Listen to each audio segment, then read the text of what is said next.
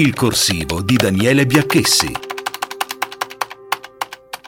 Man mano che le grandi potenze, tra cui Stati Uniti, Germania e Italia, si sfilano dal terreno militare in Afghanistan, il paese è nel caos. I talebani, sconfitti sul campo, tornano ad essere i nuovi padroni dell'Afghanistan, sferrando una nuova avanzata con ogni tipo di armi e mezzi e sbaragliando le ormai deboli forze governative. Il gruppo fondamentalista islamico conquista in queste ore il distretto chiave di Panjwai, nella sua ex roccaforte di Kandahar. L'offensiva per riconquistare i territori nelle aree rurali del paese è in corso almeno dai primi di maggio, quando gli Stati Uniti hanno avviato il loro ritiro definitivo, il cui completamento è previsto ed atteso per fine agosto. La caduta di Panjwai arriva due giorni dopo che le forze americane e NATO hanno lasciato la base aerea di Bagram vicino a Kabul, da dove hanno guidato per due decenni